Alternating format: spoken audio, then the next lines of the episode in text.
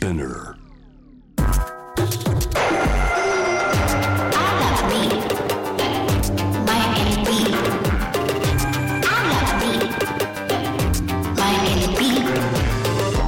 New Balance Harajuku Foot Studio. I love me, my NB. I love me, my NB.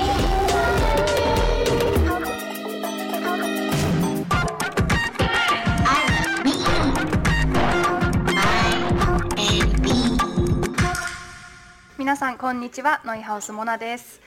先週末から11月14日までニューバランス原宿店ではオープン5周年を記念してイベントを開催中です。10月最終日ですが、今日ハロウィンなのにあんまり原宿も仮装が見えない、こちらの皆さんも仮装はなしという、私も割と普通の格好を今日しているんですが、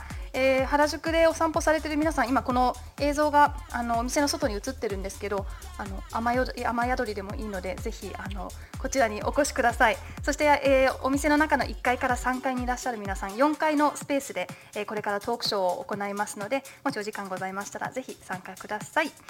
ニューバランス原宿店では様々な企画が行われているんですが、テーマは I love me, my NB 足から私を好きになる。ニューバランスを通して周りと比較せず自分らしさを認め、自分を好きになるためのコンテンツがたくさんイベント期間中展開されています。こちらの会場、もちろん感染対策を行っています。4階にこのトークショーの隣にカフェスペースがありまして、コーヒーとかいろいろ飲めるんですが、今回のイベントのためのドリンクがあります。ホットアップルサイダーというもので、アンケートに答えていただきますと1杯無料でサービスしていますので、もしまだ飲んでいない方はぜひこの機会に立ち寄ってみてください。そしてここ4階ではニューバランス原宿フットスタジオというトークショースペースが立ち上がっています。ゲストの方と一緒に足とスポーツ、健康、美容などいろいろなお話をしていきます。11月14日まで私ノイハウスモナが MC を務めます。どうぞよろしくお願いします。このニューバランス原宿フットスタジオの模様は J-WAVE のオフィシャル YouTube のところでも配信しています。そして週末のトークの模様はポッドキャスト配信サービススピナーから月曜日から金曜日まで毎日配信されていきます。リアルタイムで参加できなかったとか、もう一度聞いてみたいとか、シェアしたいという方はぜひ後からスピナーで楽しめますので、こちらもチェックしてください。これから行うトークは11月4日木曜日の朝10時公開となります。さあ、それではトークセッション始めていきます。今日のテーマは足×ビューティーです。ゲストはヨガインストラクターの広田奈緒さんです。どうぞステージへお越しください。よろしくお願いします。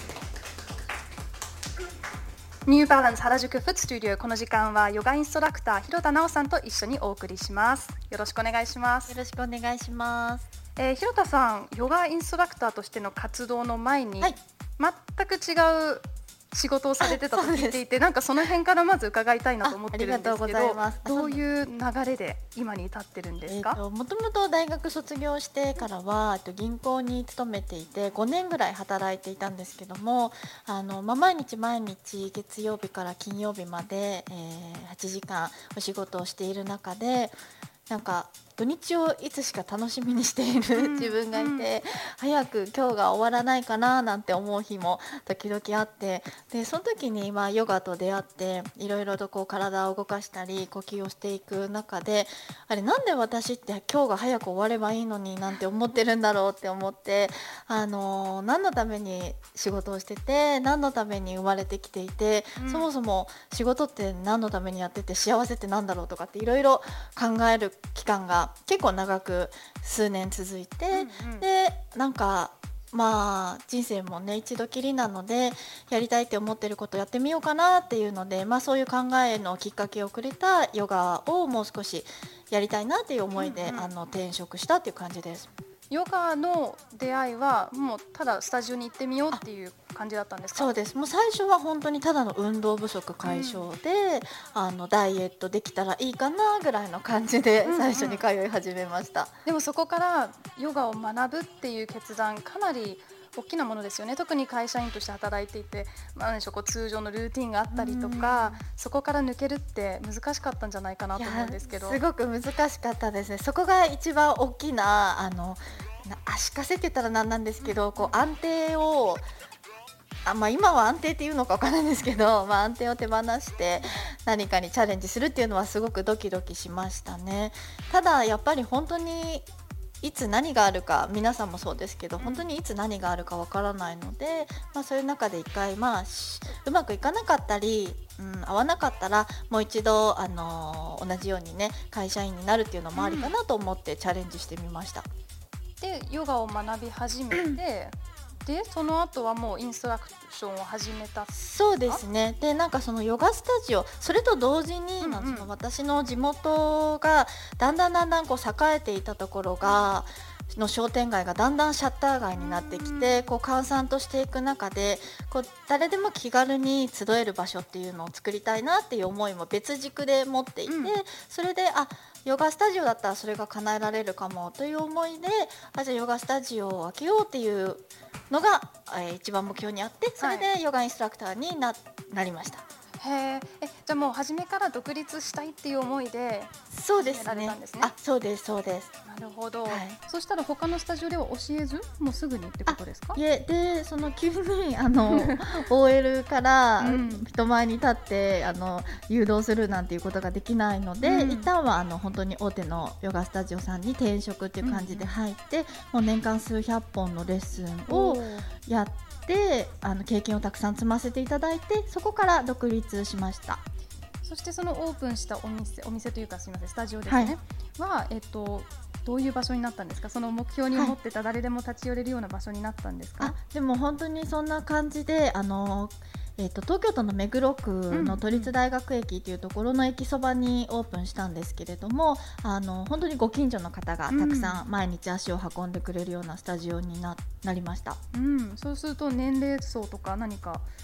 なんでしょう、決まったような方が来たんですか？でも本当に20代からそれこそ60代の方までたくさんの方が、来てくださって、私一人で運営してたこともあって、女性限定にはさせていただいてたんですけども、本当に年齢は問わずいろんな方が来てくださってました。一人でスタジオ運営プラス教える全部やるってなかなか難しくないですか？いや、なんかもう本当勉強不足ですよね、その辺は。わかんないですけど、なんか怖いものを知らずというかやってみてめっちゃ大変っていうのは気づきましたけど、やるまではなんとかなるだろうみたいな感じで、でも本当に正直めちゃくちゃ大変でした。だって、何本教えてるかわからないですけど、結構朝から夕方までずっとってことですもんね。そうでした、本当にでその時から美筋ヨガはやられてたんですか？美の、美しいの美に筋肉の筋のヨガ。ありがとうございます。そうなんですよ。フォームローラーって多分コロナ禍で結構、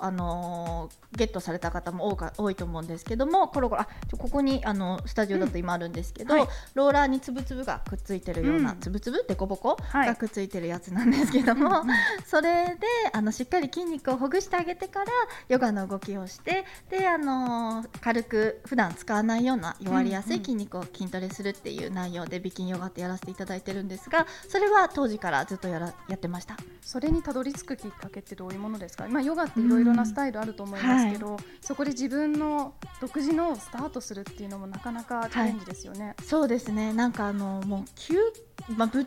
たらすごく運動が苦手で、究極に怠け者だったっていうところが多分大きなポイントかと思うんですけど、たどり着いた理由かと思うんですけど、普通にたくさんヨガをやっていても、なんか目指している体型だったりとか、なんか運動不足はもちろんですけど、ボディメイクもしたいって思ってヨガをやっていたのに、なんか全然理想に近づかないなみたいなのもあって、でそれってだんだん勉強していくと、やっぱり普段使いすぎている筋肉が運動しててもやっぱりすごくたくさん活発に動いてきちゃって、その結果そういう筋肉が大きくなってきてっていうので、なかなか理想から離れてしまうって言った時に、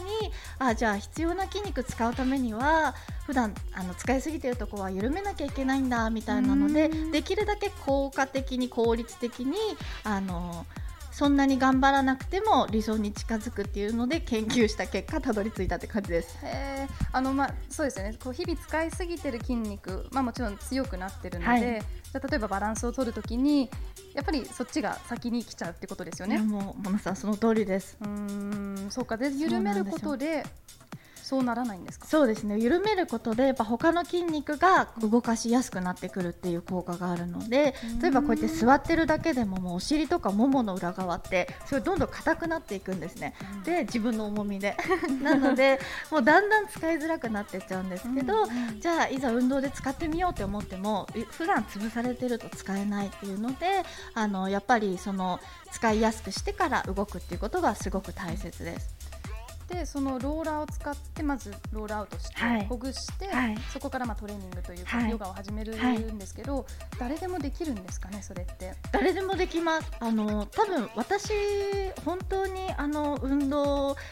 世の中でいう運動神経っていうんですかね、走る飛ぶとか、投げるとかあの辺全部苦手なんですけど、そういう方でもできますし、年齢も問わず男女性別も問わずできるので誰でもできます。じゃあ初めてヨガをやるって方も全然 OK？ はい、もちろんです。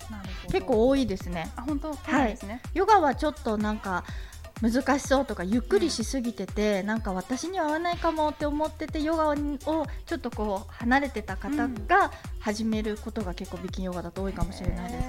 で今はスタジオを持っているのではなくオンラインに移行されてるんですよね？あ、そうです。リアルの店舗、実際の店舗っていうのは、去年の、5月ぐらいにはもう閉じて、全てそこからオンラインに切り替えて、オンライン上でスタジオを運営してます。どうですかオンラインでヨガを教えるって？私も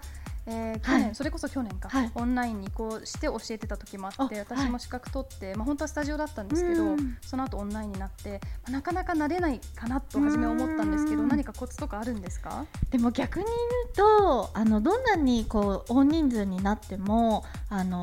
目が1対1でやってるぐらいの距離感で見れるっていうのがオンラインの良さの一つかなと思います。で、あとはやっぱり遠くて行きたいけど目黒まではちょっとっていう、遠くの九州の方だったりっていう遠くの方も気軽に受けられるっていうのがすごくオンラインの魅力かなと思います。そうすると同じクラスの数をすべてもうオンラインに切り替えてってやられたんですか？そうです、そうです。そうすると今まで来てた方のリアクションとかってどうですか？オンラインになって最初は本当にスタジオを単純にオンラインに切り替えて、私一人で、やっていたんですけども、でそしたら、お部屋が例えば狭くて映せないとか、いろんな問題が出てきたんですけど、なんかそういうのもこうするといいよみたいな感じでそれぞれで乗り越えていって、結果的には皆さん寝起きで参加できるとか、終わってからすぐ寝れるとか、そういうメリットも感じてくださって、結果オーライって感じでした。夜とかね、ヨガしてリラックスした後にわざわざまた電車に乗ってそれなりに着替えてとか、なんかその効果がね薄れちゃうじゃないですけど、本当にそのまま寝たいのにみたいな。オンラインのメリット教える側としてもありますよね。ありますね、やっぱり、本当に自分も受けててもやっぱり人目も気にならないので、お化粧落としちゃった後とかでも全然気にならずに受けれるので、本当寝るギリギリでいけるっていうのは最高だと思います、そしてこちらが美筋ヨガオンラインスタジオホームという名前はやっぱりお家でできるから、もともと都立大学駅目黒区でやった時からホームっていう名前だったんですけど、それは最初にお話しした通り、なんていうんですか、みんなが気軽に立ち寄れる場所みたいな感じでイメージしていたので、お家っていう名前にしました。なるほど。そして今そのオンラインスタジオをおよそ200人の、受けている方がいらっしゃって、あとオンラインサロンというものもまた別で1300名、すごいですね。すごく分かりづらいんですけど、スタジオとは別にオンラインサロンというものをインスタグラムでも行っています。どういうものなんですか、違いとしては？オンラインサロンの方はインスタグラムでの配信になるので、月4回私がレッスンをインスタグラムの配信を使って行っていくんですけれども、オンラインスタジオの方は生徒さんのこともちゃんと見れるような状態になっているので、実際のスタジオみたいな感じで美筋ヨガの養成講座を卒業した解剖学の知識を持った先生が毎日レッスンをしてくれています。なるほど。そうするとインスタグラムだと一方的に教えて、受けてる方は見れないけど、オンラインスタジオだとズームとか使って見れるってことなんですね。そうです、そうです。でそのオンラインサロンへの参加は何か条件とかあるんですか？オンラインサロンへの参加条件は特にないです。インスタグラムをやっているかどうかあと一応女性限定にはなっているので、うんうん、そこだけですね。そうすると今会員になるとすぐに、その月4回のものを受けられるし、あとは毎朝、平日は毎朝7時から毎朝7時から10分間のストレッチ配信もやってるので、みんなで朝から動いてます。それは美筋ヨガのアカウントですか？それとも京都さんのアカウント？もうオンラインサロンの専用アカウントのインスタグラムで、配信しています。じゃあそこからアクセスできるんですね。そうですね、今 YouTube とかでも配信されてるじゃないですか、いろいろフォロワーの方というか受けてる方もいろいろな悩みとか目標を持って参加されてると思うんですけど、どんな声がありますか？でもいろいろありますね。やっぱり本当に去年のコロナをきっかけに運動不足になっちゃったとか、やっぱ健康意識が高くなった方もいらっしゃれば、体の不調だったり、ちょっと外に出るのが控えめになって心の不調だったりとか、そういうことを感じられて、運動習慣つけたいって思ってる方は結構多いですね。心のケアってヨガの一環としてやられてるんですか？そうですね、なんかもちろんボディメイクとか結果を大事にするっていう一面もあるんですけども、というよりかはまずはご自身のことを受け入れて、今の状態をちゃんと認めて次へ進んでいこうっていう声かけっていうのはみんなもやってくれていますし、私自身も大事にしているところです。ご自身のケアはどうされてます？やっぱり発信する側だと、アウトプットが多くて、なかなかその中で自分の状態もケアするって時間もかかるし、何か気にされてることとかってあるんですか？どうでしょう。アウトプットが多い分、インプットは心がけているのもありますし、いろんな方とオンライン上でもそうですけど、会ってお話ししたりっていうのはすごく大事にしてますね。あとは自分自身も毎日の朝の10分のストレッチだったり、一緒にレッスンをして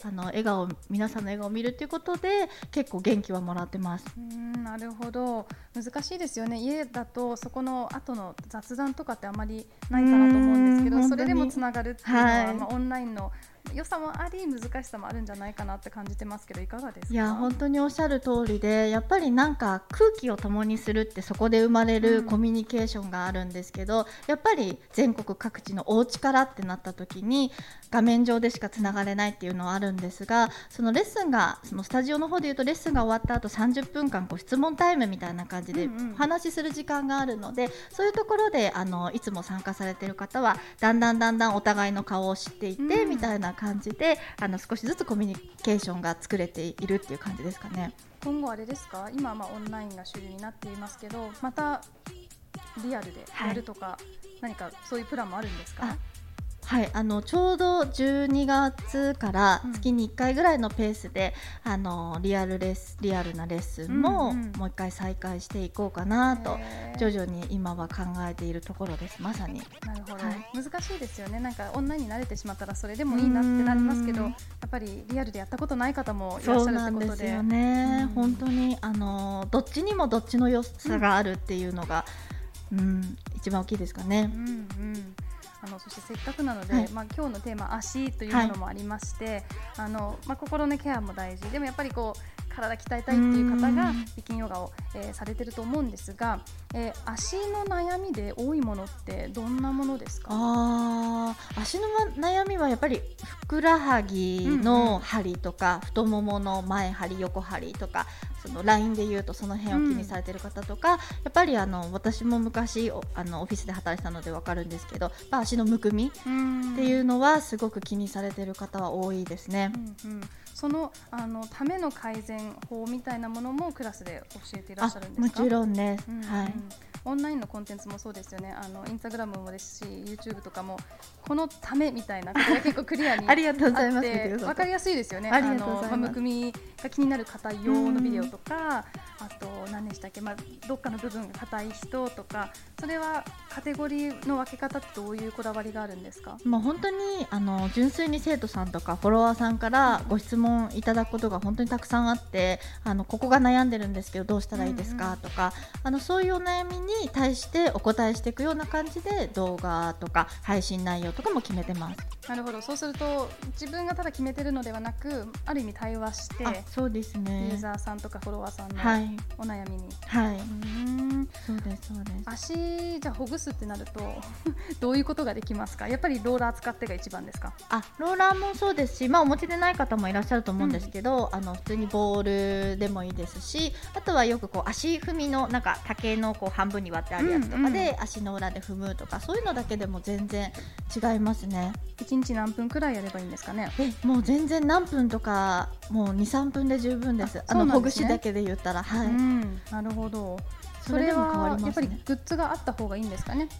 なんか手でやろうと思うと、先ほどね、私も1階で足のマッサージ受けてきたんですけど、なかなかやっぱりプロのマッサージはすごく気持ちいい、自分でやろうって思うと難しい。そしてこう股関節が硬かったりすると、足の裏を触るっていうこともやっぱ難しくなってくるので、そもそも、はい、なのでやっぱ道具に頼るっていうのはすごく楽だと思います。ですよね。ローラーもいろいろあると思うんですけど、選び方のコツとかって何かあります？当て方ですか？選び方でもやっぱりこのちょっと今ここにあるんですけど、クッション性があるやつの方が初心者の方はいいと思います。なんかインターネットとかでいろいろ売っているんですけど、素材がカンカンカンカンっていう硬いやつを選ぶと、多分最初はあざだらけとか、そんなものもあるんですね。ありますね、になってしまうので、少しこうクッション性のあるものを選ぶと、始めたばかりの方はやりやすいんじゃないかなと思います。なるほど。ちょっと柔らかい方がね、どうせ硬いですからね、ローラー自体は、はい、なるほど。ちょっとそういう感じで私も選びたいと思います、はい、今、ご自身だけではなく他のインストラクターの方も教えてるって先ほどおっしゃってましたよね、はいはい、それはやっぱり美筋ヨガを広めていきたいっていう思いがあるからなんですか？そうです、今、同じくインストラクターとして活動してくれてる皆さんも、自分自身が美筋ヨガに出会って体や心が変わって、これをもっと広めたいと思ってくださってる方々なんですね、でそういう思いで、私自身も一人だと、伝えられるのって制限があるの で、ね、みんなにも協力してもらって今やってるって感じです。何回くらいこうコースがあったんですか今まで？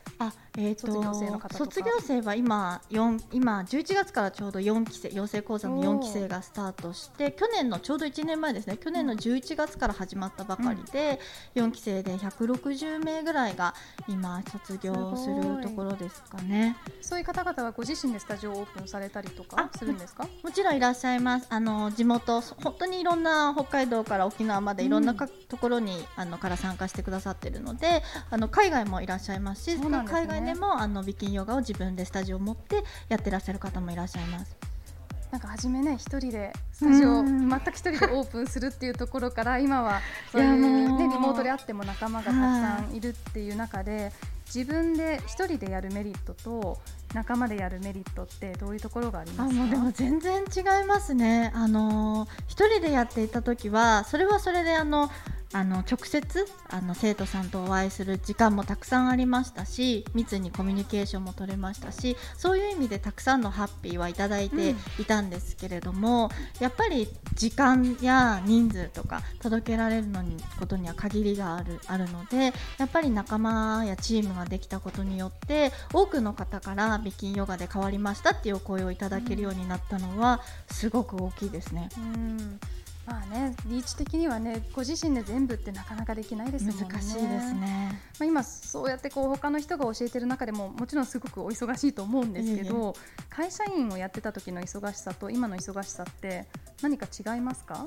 全然違いますが、なんかそれはどうなんだろうそうですね、やっぱり自分でやってるってなると、全責任も自分にありますし、自分の発言だったり行動だったり全てが、自分の会社に返ってくるっていうのもあるので、やっぱり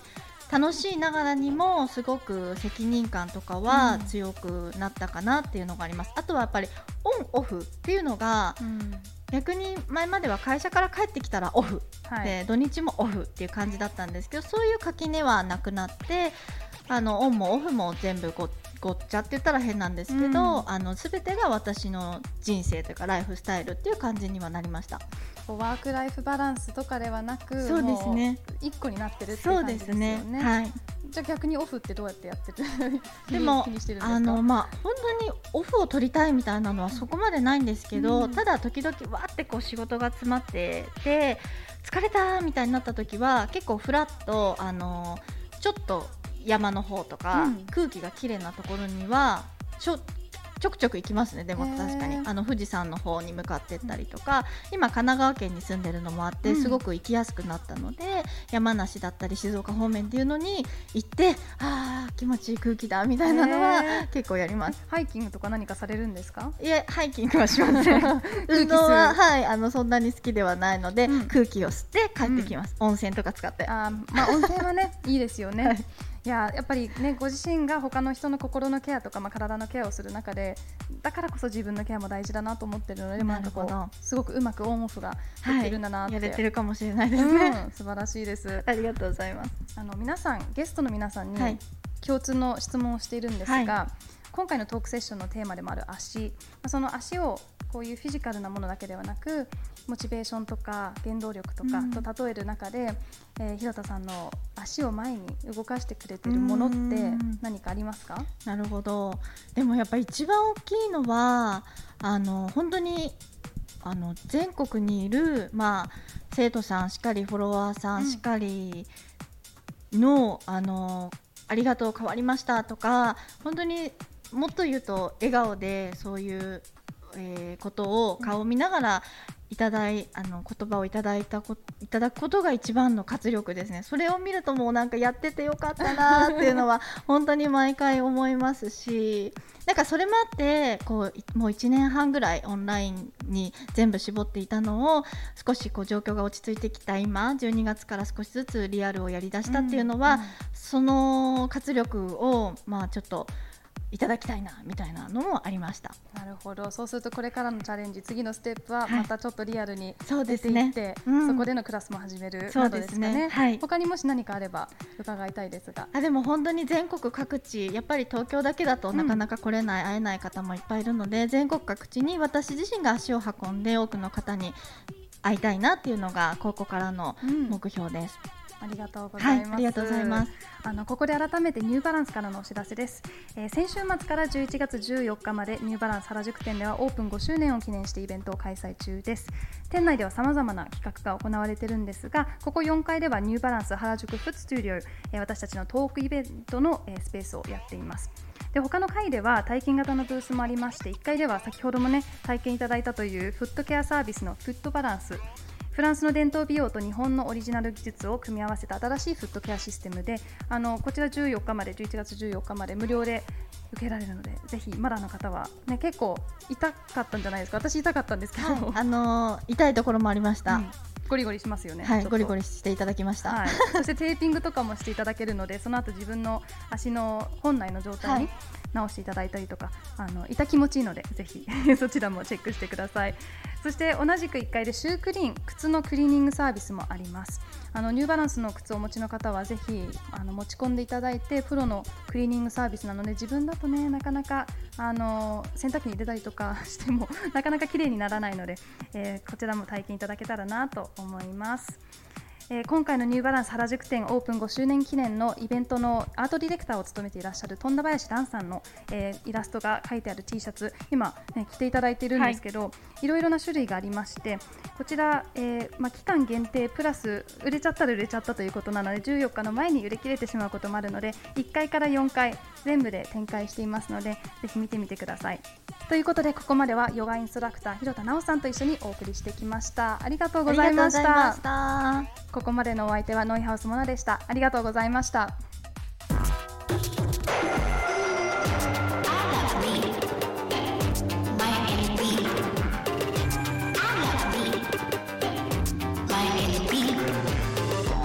New Balance Harajuku